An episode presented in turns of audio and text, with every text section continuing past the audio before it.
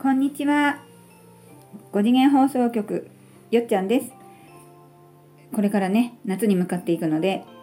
髪の毛をちょっと短くしようかなと最近思ってるんだけど、うん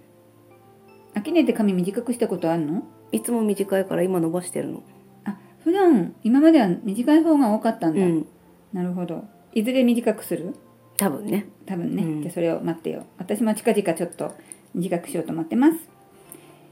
今日ねはい手放し成功のサインは感情っていうところにスポットを当ててお話をしていきたいと思ってますはい手放しってすごいこうどこでも見かける言葉なんだよねうん5次元とかスピリチュアルとかを興味持ち始めると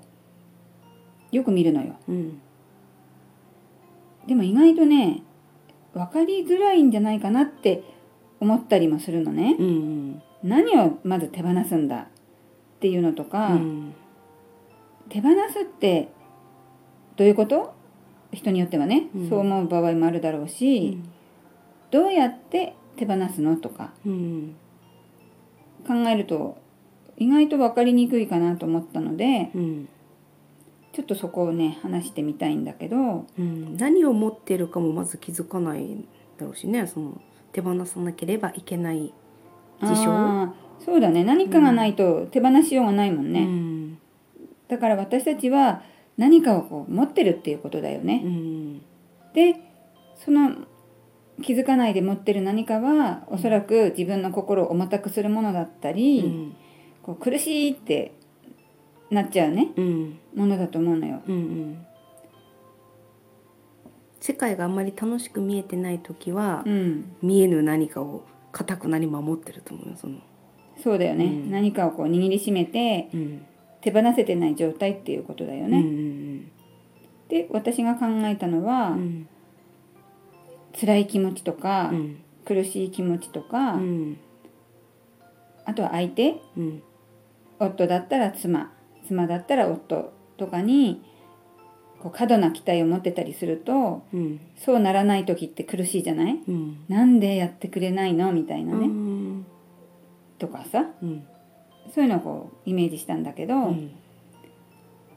過去の秋音で言うとうん何か握りしめてたなって思い出すものはある、握りしめすぎてちょっと単品でわかんないんだけど、うん人生があまりにも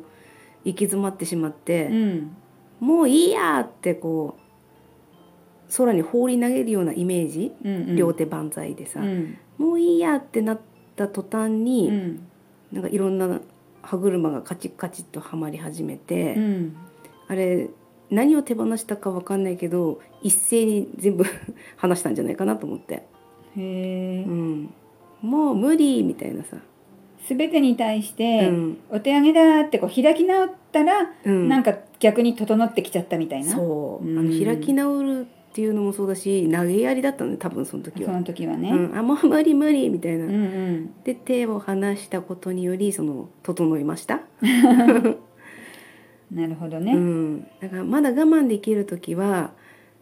その瞬間じゃないのかもしれないけど、うん実際ね本当手を離すっていうイメージはつきやすいと思うパッとねそう、もう無理っていう。目の前で自分の手を握りしめて、パッとこう離すのがイメージね、そそれが手放しう、うん、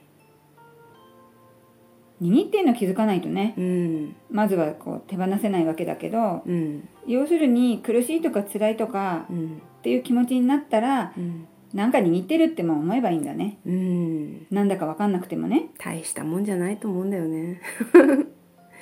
大のしたもんじゃなくてうもん、これだけ多くのうん、ね、辛さ苦しさが世の中に蔓延してるってことうは、ん、知らず知らず握りしめてる人がそれだけいるっていうことだよね。そう、まず気づかないとうね。ん、私はどれかわかんないけど、もう話しちゃったけど。いっぺんにね、うん手放せる時は気づく必要ないけど、うん、一個一個うん手放す必要がある場合はまず気づくのがうん、大事だよねう。ん。日頃何に困ってるかとかさ、何に悩みやすいかみたいなのは、特にそこにヒントがね。うん、ね嫁姑で悩んでたら、うん嫁にうんのここがうんとかね、うん姑のここがって具体的に見えてくるだろうから、うんそこを見ていくとうん手放しもしやすいかな。うん嫁姑で言うと何嫁に過度な期待をしてしまうとか、そうね、うんあのまあ、私の世代で言うと、うん今は令和だからうん嫁姑って違ってるのかもしれないけど、うん私の時代の母親とおばあちゃんの嫁姑は、うんまさに昭和だったからねうんおばあちゃんはお母さんを大事にしなかったうし、ん息子は大事にするのよ、うん長男だから、うん昔は長男ってとっても大事にされてたから、うん優遇されてたけどお嫁さんは例えばご飯は最後みたいなね、お客様来た時にお母さんは別なところで食べさせられるとかねへえあったんだよね、うんまるまるまる昭和なんだけどさ、うんうんそういう今時ないかもしれないけどあると思うんだよね、うん少なからず嫁姑もさ、ううんん、こうモヤモヤしてる感情とか、うん辛い気持ちとかはあると思うんだよね。うんうんお金のねなんだろう手放しとかみんな手放したいんじゃないうんよくブロックっていう言葉も出るよね、うんそれと手放しとすごくこうリンクしてるよねうんイメージがね。そうだうねんうんおお金なもともとあんま持ってなかったからこう手放すも何も私なかったからさうんどうどうだろう私も今は本当に気にしなくなったけど、うん前は出ていくにしても入ってくるにしてもうん執着してたのかなっていう気はするね、うん結局手放しってさ心が乱されないっていうことうん